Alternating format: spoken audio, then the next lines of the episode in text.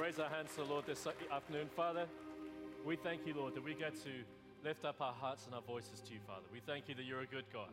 Lord, that your love is turned towards us, Lord. And Lord, we thank you, Father, that you have revealed to us and opened our eyes to understand the mystery that is Jesus Christ. That he is your Son who has given his life upon the cross in exchange for our sin.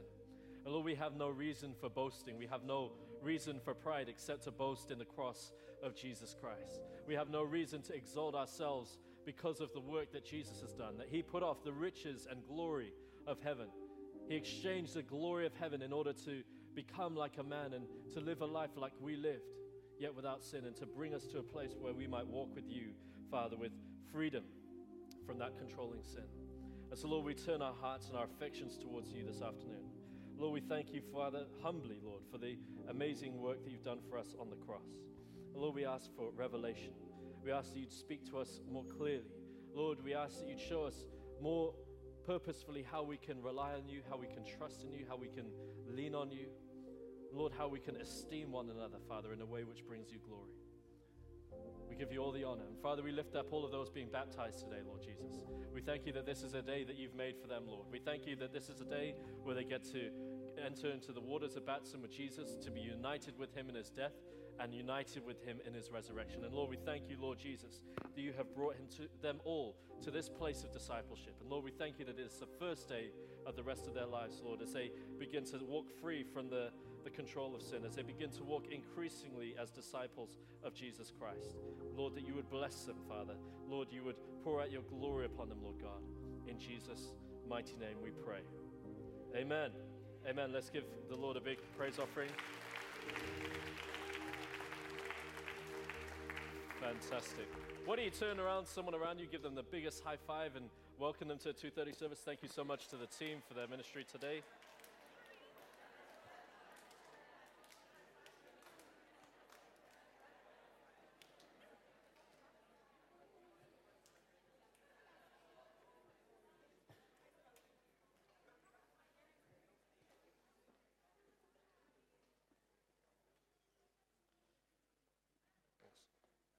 Well, it's wonderful to have all of you here this afternoon. How many of you have come to visit, um, support those your friends who are getting baptized today? Give us a big wave. Let's welcome all of them. Fantastic. It's good to have you here today, and a big welcome to all of you baptism candidates. I, I promised that I wouldn't, but one of our staff members, Sharon, is getting baptized today. It's a very big celebration day for her. And so um, there's a lot of the staff in to to bring a bit of life, life as well with them.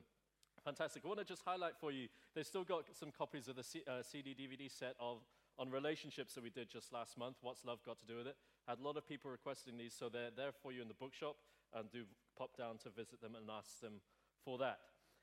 We are bringing this series to an end, this series on mastering your emotions, the beautiful world, or rather renewing the way that we, we think and recognizing that God has given us a, a beautiful world, a beautiful life, and He's calling us to walk in and enjoy the blessing that He's prepared for us.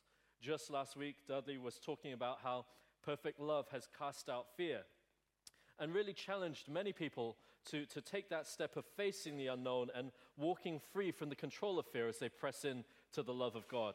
And this has all been part of a series really focusing on, on how we master our emotions according to the way the Lord would, would have us walk. And there's um, Colin's book in the bookshop as well, Mastering Your Emotions, as part of this series.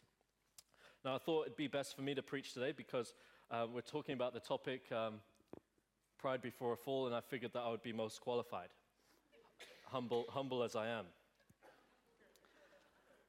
But the issue is, we, we all have pride to address, and we need to consider that right from the outset. Some people have uh, pride in specific areas, and so in many areas there's a humility about them. They're cultivating the character of Christ, but you touch on some sensitive issues and they begin to get offended because they are proud in that area. And some people are just so proud right across the board that you would almost consider them to be generally proud people.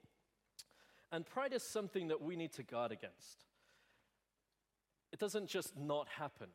We need to protect our hearts and guard our hearts. In 1 Corinthians 10:12 it says, "Therefore let him who stand take heed lest he fall." In a sense, he's making a reference to somebody who's putting confidence in themselves and confidence in their own flesh. Just to begin this um, passage, I would like to read to you from Philippians 2, verse 5. Let this mind be in you, which was also in Christ Jesus, who, being in the form of God, did not consider it robbery to be equal with God. But he made himself of no reputation, taking the form of a bondservant and coming in the likeness of men. And being found in appearance as a man, he humbled himself and became obedient to the point of death, even the death of the cross. Therefore, God also has highly exalted him and given him the name which is above every name, that at the name of Jesus every knee should bow, of those in heaven and of those on earth and of those under the earth, and that every tongue should confess that Jesus Christ is Lord to the glory of God the Father. Amen. I spoke earlier on how pride affects all of us. And one of the most common ways that we would recognize is, is in our relationships, in our friendships. Um, you might be having a discussion with some friends or, or um, talking uh, to loved ones, family members, about situations in your life. And, and then perhaps there's a disagreement, something goes wrong, there's, there's a fallout. And one person gets offended, and the other person um, is wondering why this person has got offended, but they want to make things right, and so they, they try and reach out and have a discussion. What do you need me to apologize for? I don't need you to apologize.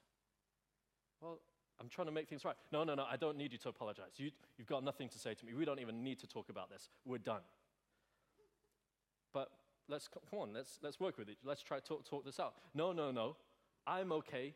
You're just trying to make me feel like I'm not okay by telling me you need to apologize to me. And there's this progression.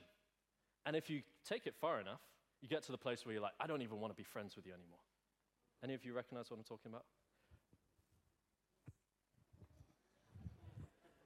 I'm wondering if I'm in a room full of very humble people. I must be the proudest person here. Hallelujah. And that's pride at the, at the, at the very core of it. I'm not going to have, um, I'm not going to make myself vulnerable to you.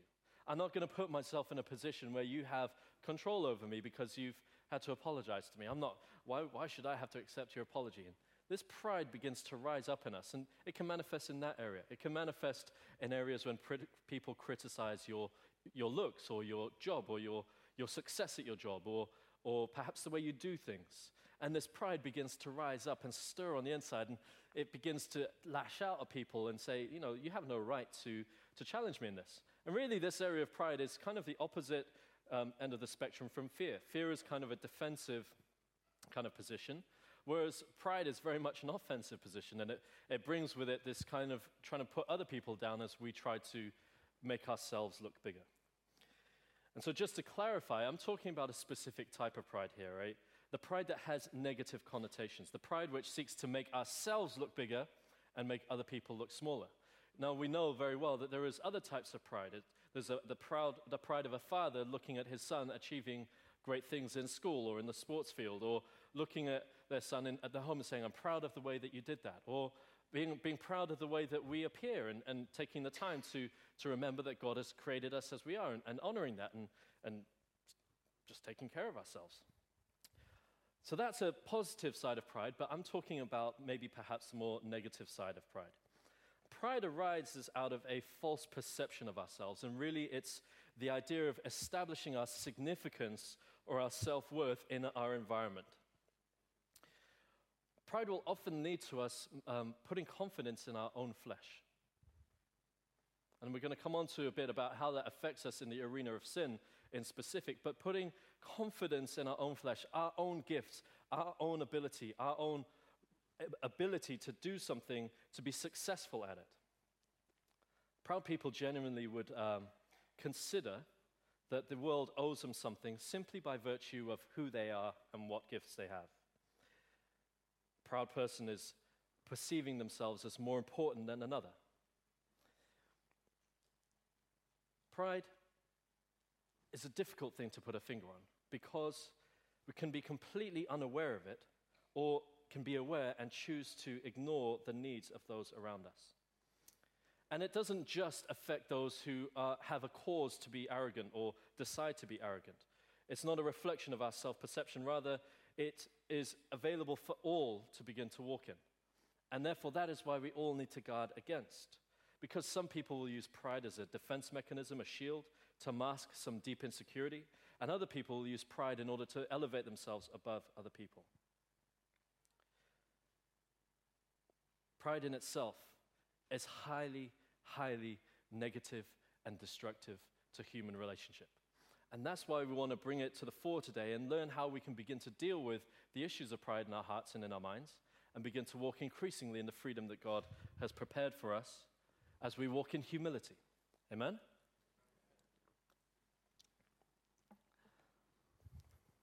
It's one of those, it's a difficult topic to talk about, really. Where do we get pride from? Pride begins in the home, and then it begins to be expressed as well in community.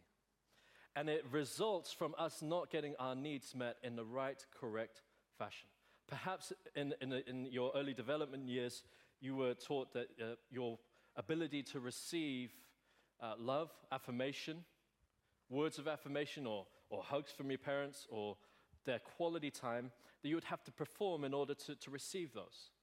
And there's this sense that we need to do something, we need to perform in order to get our needs met. We need to be the best looking, we need to be the strongest, we need to be the most intelligent, and make other people feel like they are less so than us in order to be high performers, in order to receive the love that we're looking for. Begins at the home, but then it begins to progress as we grow older. The second side of pride is, is this alienation from the Lord.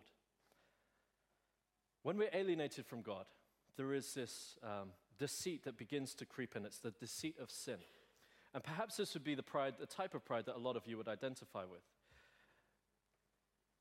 Most often, people, when they've come to find Christ and they've come to walk with the Lord, they'll begin to have a desire I want to walk free from sin. I want to walk free from the control of sin. I want to honor God and I want to pursue God with everything that I am. But then there are certain areas in their lives or in their hearts that are off limits to the Lord, so to speak. Perhaps you might be struggling with sexual sin or, or um, reliance on drugs or alcohol, or, or you might have a pride issue, you might have an anger issue. And they become areas that you kind of enclave away from the Lord. And this is how pride in the area of sin begins to develop. We sin, and God doesn't strike us down. And because God doesn't strike us down, we make an assumption God, this is absolutely fine. I'm absolutely okay to sin. Or we might make another decision. We might say, God, you know, I really believe that you've given me freedom from sin. I really believe, and I'm going to go that way. But I, I also know that I've got strength. I've got ability myself to, to walk free from this. And so it might be in the area of gambling, if you had a gambling problem, that you go, God, you know what, I can, I can just walk into a gambling hall and not gamble, and I can walk out absolutely fine. Or I can just go out for coffee with somebody who's not my partner, and we might not do something silly. What happens in that situation is there is a confidence in the flesh a pride about your abilities to overcome sin, which gets you into trouble. I can just look, but not touch. I can just go and take somebody else's, uh, say you have a desire for material things. I can just go look at this beautiful object that they have and not desire to steal it. But there's a confidence in the flesh that begins to creep in. And when you begin to walk in this confidence in the flesh, again, pride begins to rear its ugly head. Any of you know what I'm talking about? Thirdly, there is this Egyptian mentality, so to speak. Many of us know what the Egypt mentality is because of uh, the scripture that we've read so frequently. And the Egypt mentality is a perception that, that God hasn't done for you what you expected Him to do. And it's coupled with a perception that the wicked are getting blessed and God is not blessing me the way that I expect Him to bless me. So I am going to start to rely on myself. So all three begin to cause pride to operate in our lives. Firstly, seeking to get our needs met in a certain way. Secondly, trusting our flesh in the battle against sin. And thirdly, uh, questioning the relationship that we have with God and His ability to bless us and whether He is actually blessing us or not. And Malachi 3:14 says this, "You have said it is useless to serve God. What profit is it that we have kept his ordinance and that we walk as mourners before the Lord of hosts? So now we call the proud blessed, for those who do wickedness are raised up. They even tempt God and go free." Pride is terrible because it really begins to alienate us from the Lord. And pride has consequences. It has consequences which we sometimes don't perceive, but we need to begin to perceive and to avoid. How many of you like it when you see a proud person? None of you? All right, I want you to imagine right where you are. How many of you can think of a proud person right now? Give me a bit of a wave. You can think of a proud person in your life. How much do you enjoy spending time with them? Give me a wave if you enjoy spending more than five hours at a time with them. How many of you would spend more than five minutes at a time with them? How many of you would not like to spend more than five minutes with a proud person? Why is that? Can I ask you why that is? Is it because they are positioning themselves to be better than you? Is it maybe because you perceive that there is a lack of humility in their life? Is it perhaps because you don't like the way that they make you feel about yourself? Any Proud people alienate people and alienate God. When you're proud towards the Lord, you can become unteachable and you can become unresponsive to restoration. Pride can bring you into cyclical patterns of behavior. And it's interesting because the more and more you walk in this idea of how to walk in humility with the Lord, you begin to see the areas of pride manifest in your life and how you need to walk free from them. I would admit, uh, previously, obviously previously, not now because I'm the most humble person in the room, but previously, I was a proud man, a very proud man. And it would be the case that I would not um, want to serve anybody, I would not want to bless anybody. In fact, my expectation would be that you would have to bless me, and you know, if there's anything you could do to help me, that would be fantastic. Um, and, and so it, it, used to be the case that I would walk around, and, and if there was an opportunity to serve, I wouldn't, I would be looking around, who else is going to serve here? If there was an opportunity to put somebody down with a silly comment, and I would take that opportunity to put somebody down with a silly comment. And you see, the issue was that more and more I began to look around at my life and think to myself, why is it that people don't like me in certain situations? Why is it that people get offended with me in certain situations? And someone came to me and fed back one day and they said, You know, sometimes you can come across as you're a bit proud. And you see, the, the thing I realized about pride is you spend so long looking down your nose at people. You know how, long, how you do that? You spend so long, so long looking down your nose at people, you just have no idea what's going on. And then you just suddenly. Staged, all right? It's okay.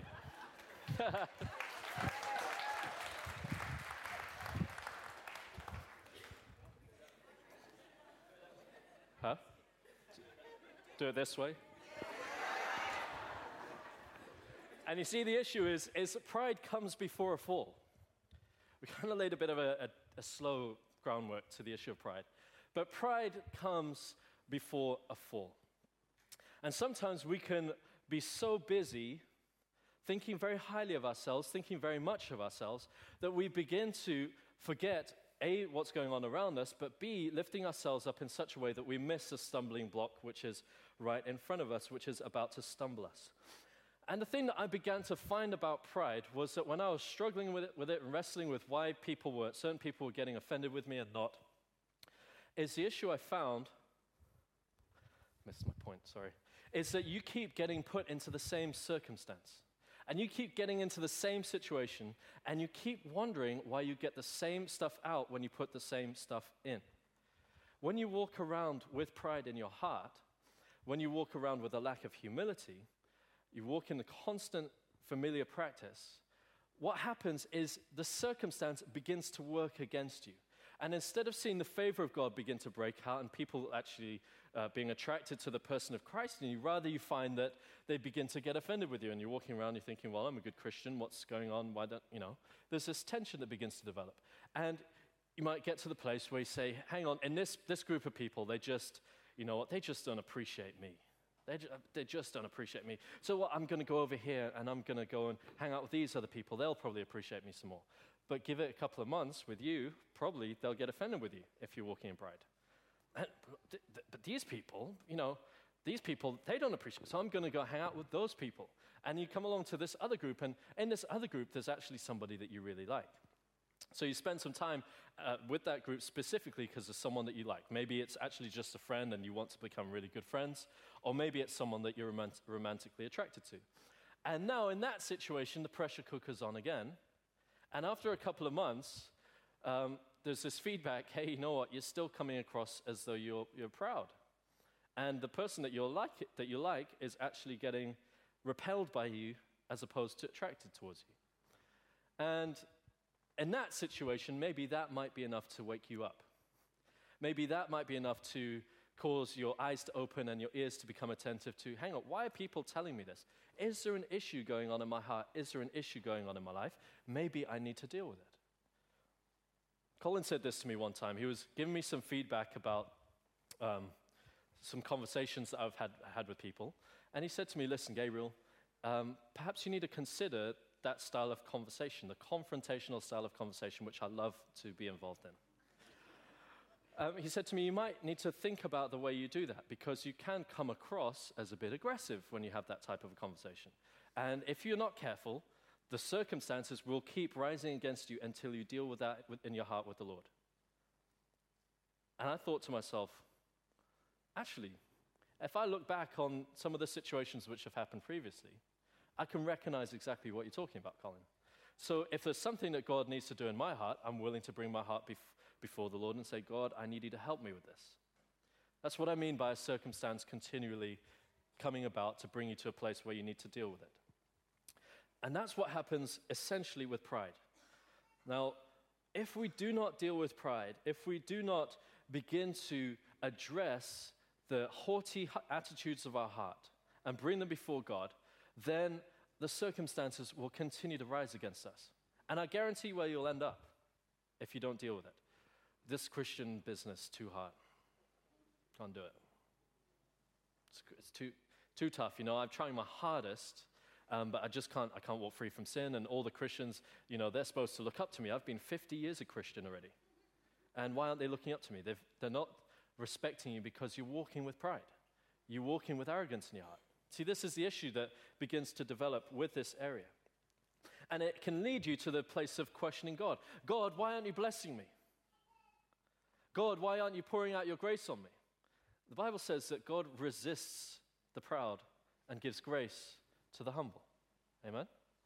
And if we're in a place where we're, God, why do you keep holding the, putting the bars across heaven? Why do you keep resisting to bless me? And you're walking with pride in your heart? Let me consider, considerately challenge you in the most confrontational way I know how. Be humble. That wasn't the most confrontational way, but it's the most sensitive way from the platform. Amen?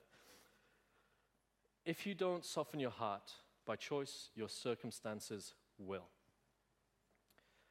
And pride, when it begins to operate in the heart of men or women, leads to broken relationship, leads to broken relationship with God, broken relationship with our family, and it can inhibit the blessing of, or destiny that God has prepared for us because we refuse to deal with the issue.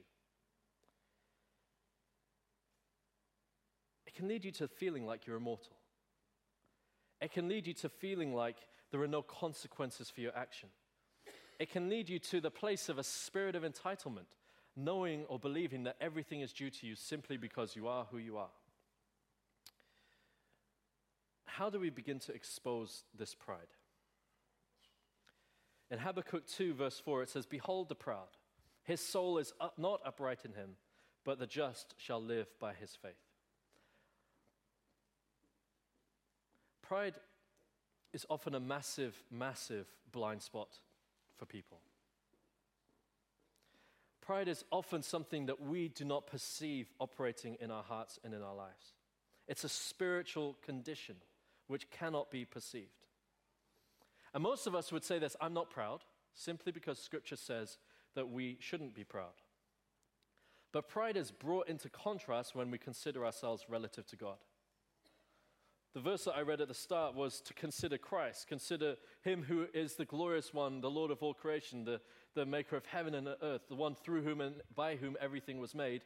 And yet he put off the riches and glory of heaven and took on the form of a man, and even more than that, humbled himself to take on death in order to buy us back our freedom and become uh, bring, uh, give us the opportunities to become new creations in Christ Jesus.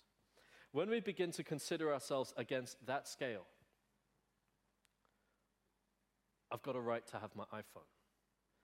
I've got a right to have my Samsung S3 or whatever it is. I've got a right to have the latest iPad mini, or a right to have an iPad, or a right to have that other half size iPad. Not the mini one, but the other. I've forgotten all the names. I don't follow that kind of stuff too, too much. I've got a right to, for people to respect me. I've got a right for people to, to look up to me as I've got a right to demand that people serve me. When we consider that against the Lord of all creation who took on the form of a man and humbled himself even to the point of death, then we need to consider carefully the pride that we carry in our hearts. And the biggest demonstration of pride is this to say that God doesn't exist. The fool has said in his heart that God is not real. The second biggest demonstration of pride is that we don't need him if we agree that he does exist. And this becomes a place where it begins to challenge us personally. Because I can guarantee you, all of the areas that you're struggling with right now, all of the areas that you're really wrestling with, are because of an, an unreliance on the Lord in this area. A pride, I can do it myself in this area. Looking at a room full of, well, there is a lot of guys here. I can say this that one of the main struggles that guys have is with the uh, whole area of sexual sin. Because there's a fundamental belief that God cannot meet that need up until you're married. And a fundamental belief that God cannot meet, uh, keep you pure and loyal to your wife when you're in marriage. And so there is a lack of allowing the Lord into that area of your life. There is a pride in operation in that area. Or it can be with with ladies when it comes to specific areas of, of self esteem. In a sense, there is an unre- unwillingness to let the Lord in to begin to speak of his view for you, his passion for you. And in a sense, it, it comes from a pride position. You could go out to the street today and you could talk to a homeless person who perhaps we might consider is one of the most struggling in terms of society at the moment and offer them help. And they'll come back to you, no, no, I don't need your help. I don't need your food. I don't need your money. I don't want anything from you. Because there's a pride keeping you, people at distance. Do you understand what I'm saying?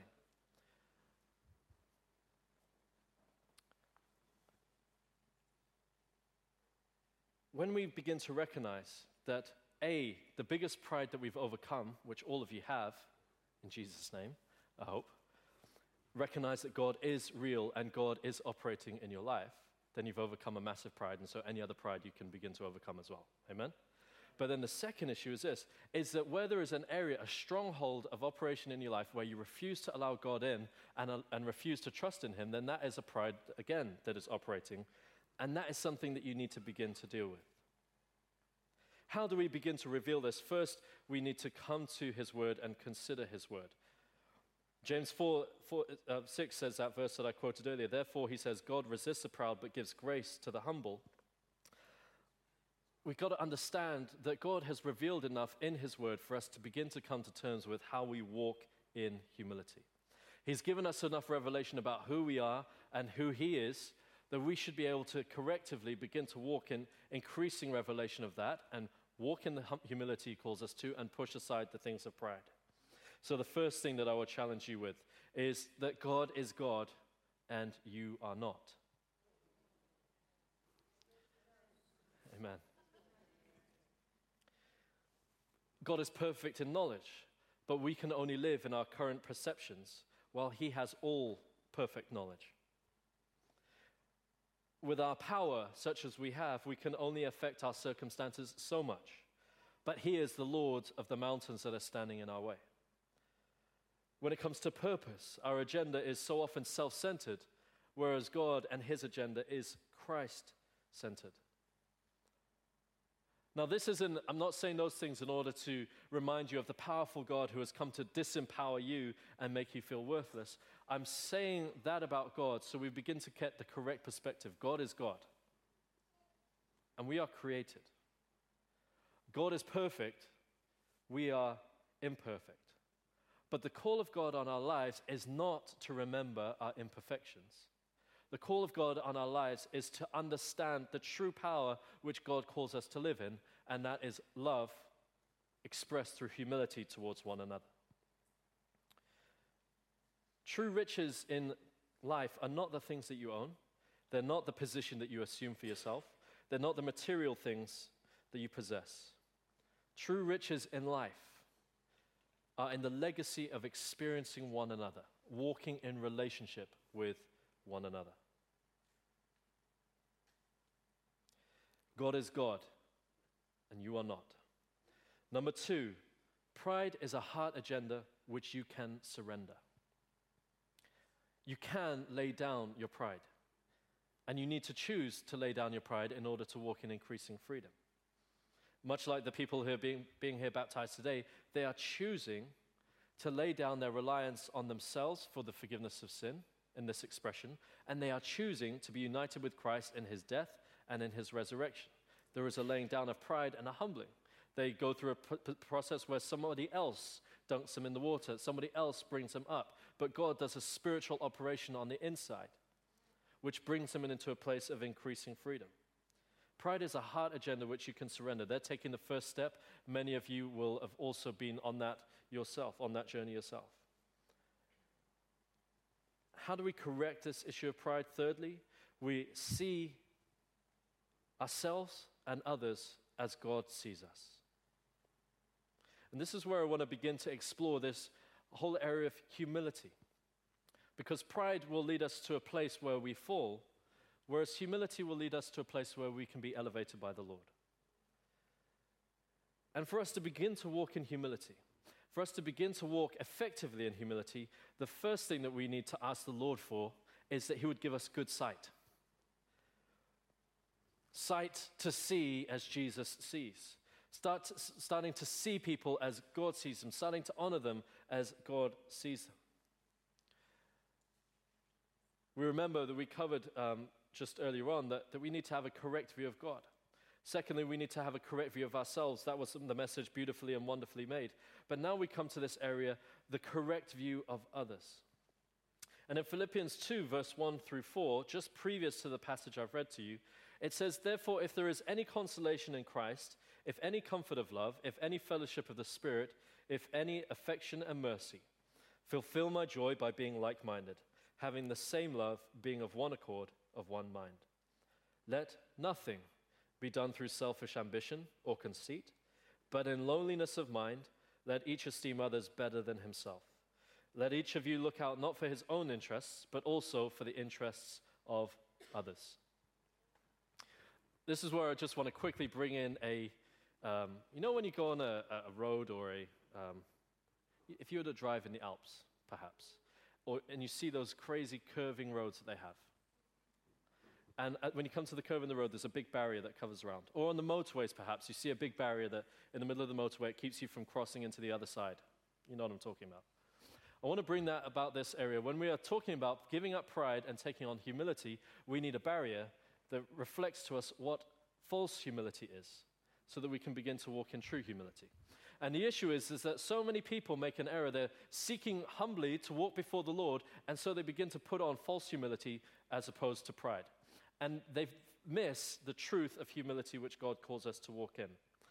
And it's misapplication of verses like this Let nothing be done to, through selfish ambition or conceit, but in lowliness of mind, let each esteem others better than himself.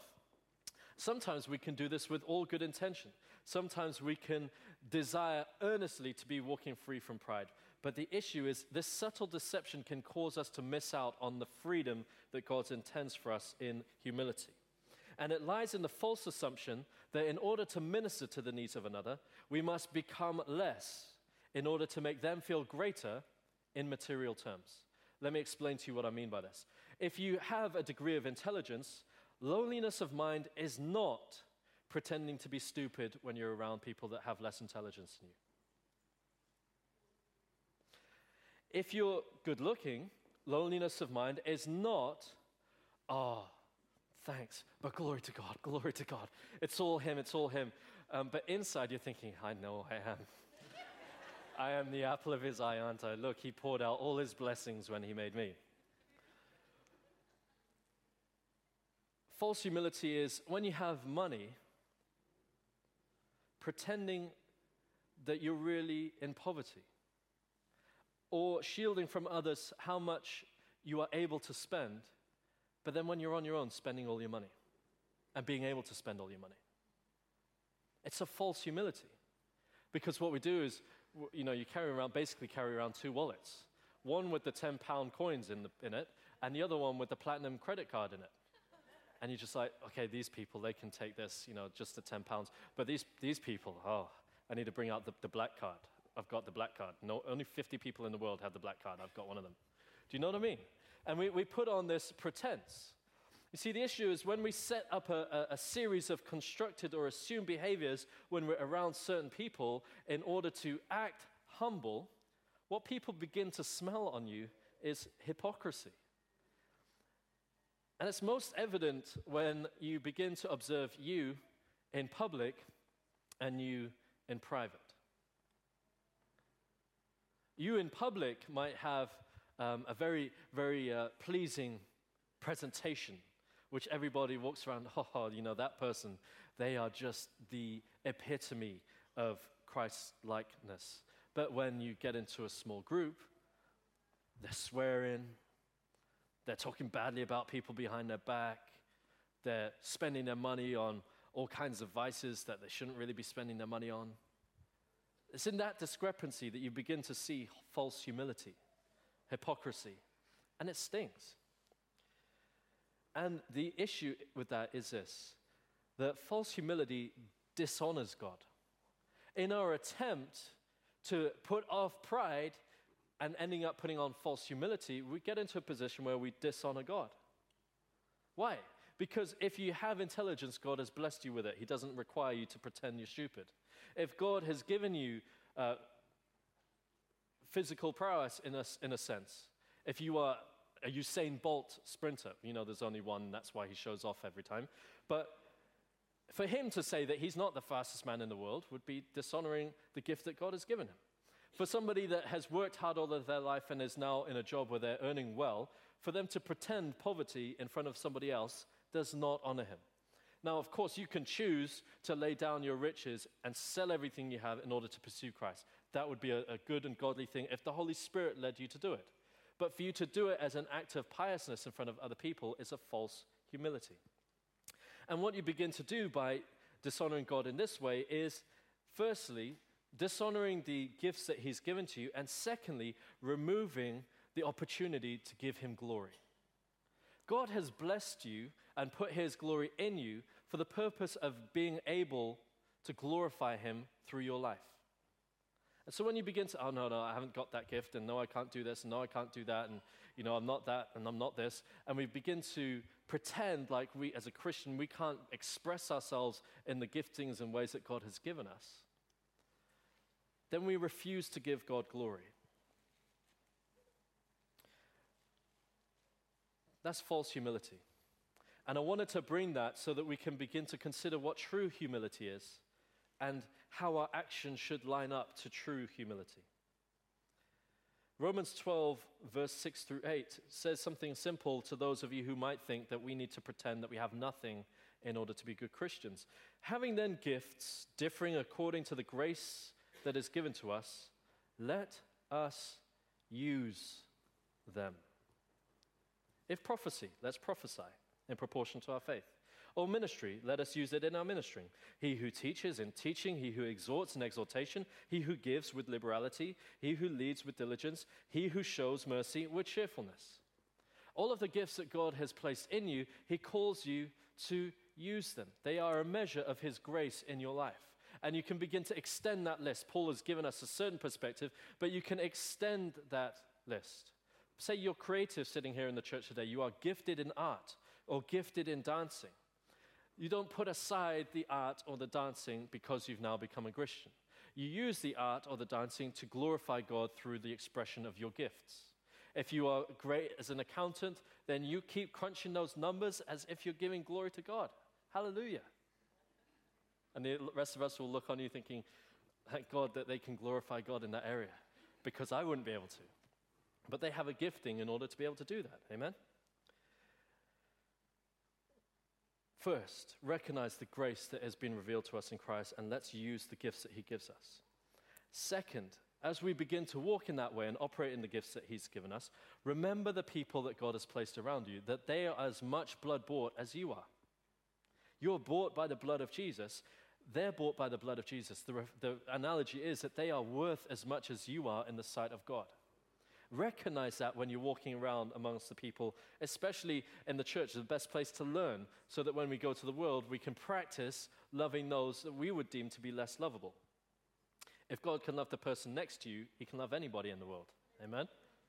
Look at that, look at that and tell them. Hallelujah. If God can love you, then we can love anybody in the world.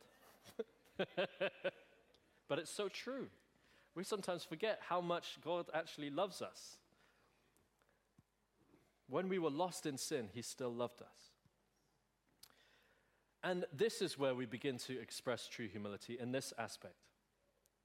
That the people around us who are blood bought by the Son of God have a right to have their true needs met by you. When we read that verse earlier, it says, Let nothing be done through selfish ambition or conceit, but in lowliness of mind, let each other each esteem others better than himself. Look each of you not out for his own interests only, but also for the interests of others. What he's saying there is you who are able to express true humility begin to meet the need of those around you with the gift that God has placed in you and consider that their need is more important at this point in time than your need. So it's not doing yourself down, it's not debasing yourself, it's recognizing what God has put in you, but choosing to meet the need of another in priority over your own in this situation. Let me try and think of an example for you. Perhaps you walk in a great degree of self confidence or just confidence, assurance. There's never been a, a self esteem issue in you. You know who God has created you to be. And you come across somebody who has just had a particularly bad breakup, for example. And they're in a place now where their self esteem has been compounded, the negative self esteem has been compounded by the situation. Now, you have one of two options, well, one of three options.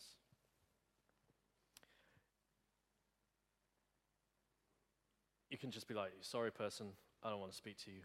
What are you talking about? You can be like, God bless you, you know, I pray for you. See you later.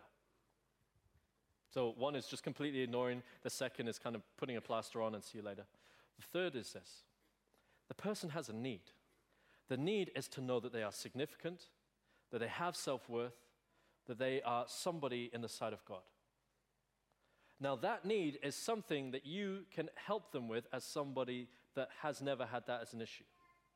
Or perhaps you might want to say that somebody who's come through that issue themselves might be better positioned than somebody who's never had that issue.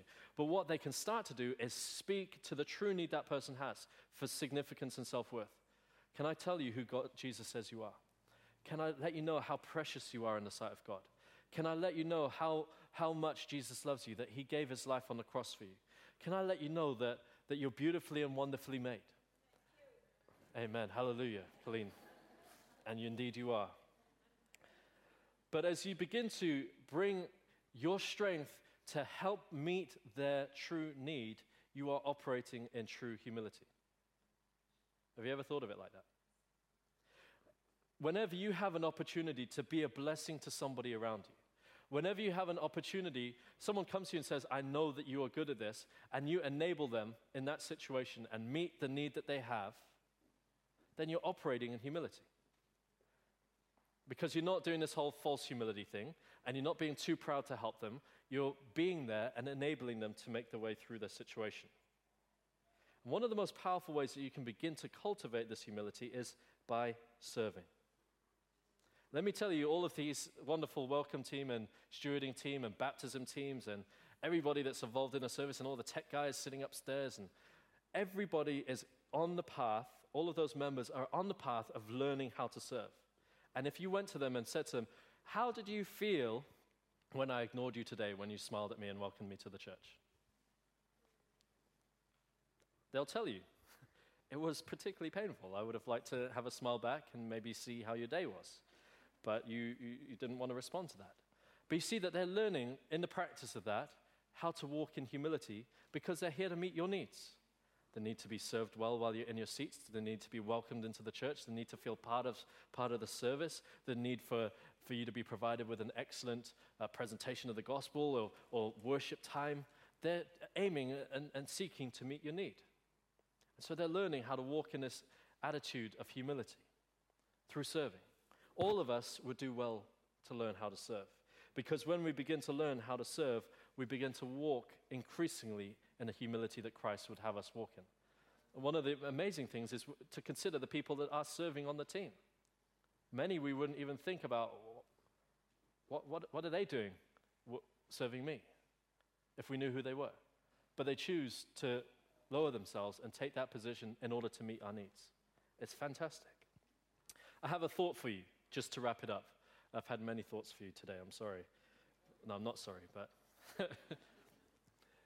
how do we help proud people? It's an interesting question for you. Let me first start off with this verse, and I've learned this very well over the years. So then, my beloved brethren, let every man be swift to hear, slow to speak, slow to wrath, for the wrath of man does not produce the righteousness of God. When you're trying to help proud people, the way that you help proud people is not to get angry at them. Because A, you're not teaching them the righteousness of God, and B, you probably never get to talk to them again anyway. The second is when proud people are around, you help them most by walking in the humility of Christ without reservation. Ah, but you know, this proud person, they're probably going to take advantage of me. You know, and they're probably going to look down on me as if I have to serve them because of who they think they are. I'm not going to do it. I'm not going to do it. They're just too proud. Who do they think they are? I'm not going to serve them. The only way that you'll win them round is by loving them right, by living the life that Christ lives. Because you see, loving service exposes pride. Loving service melts the heart of those people who are walking in pride in ways that you otherwise couldn't.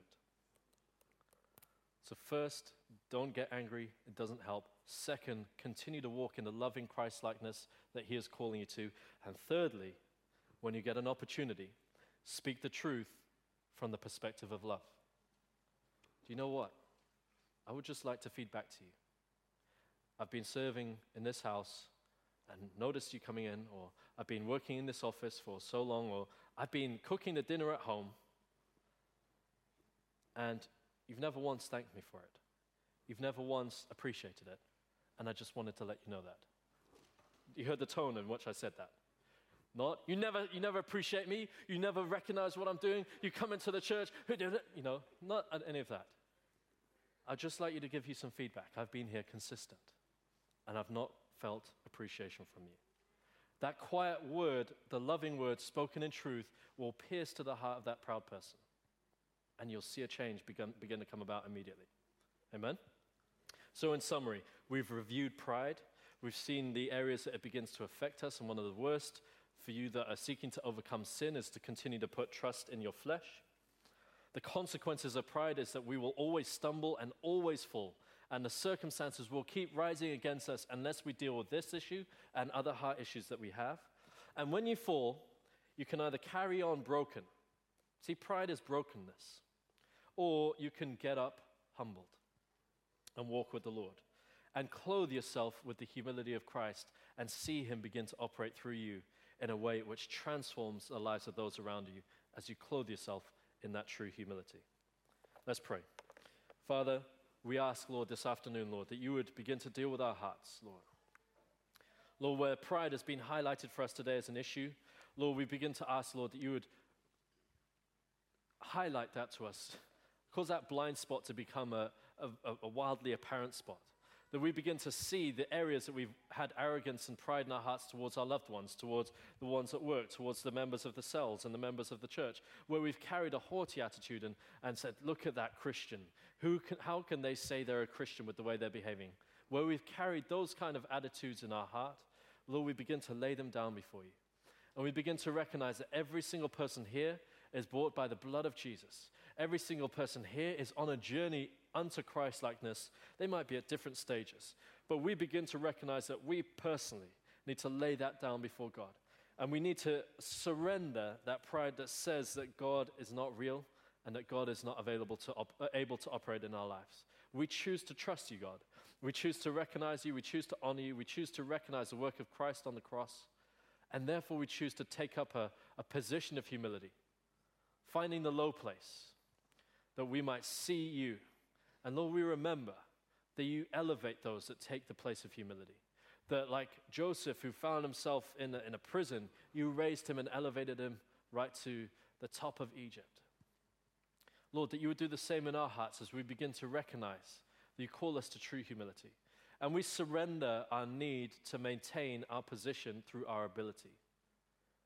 We did not get to being where we are in our jobs by our own ability, but by your grace. And the only one that will keep us there is you by your grace. And the only one that will elevate us is you by your grace, not our boss, not our work rate, not our abilities, but you. And so we give our gifts into your hands, our abilities, our work rate.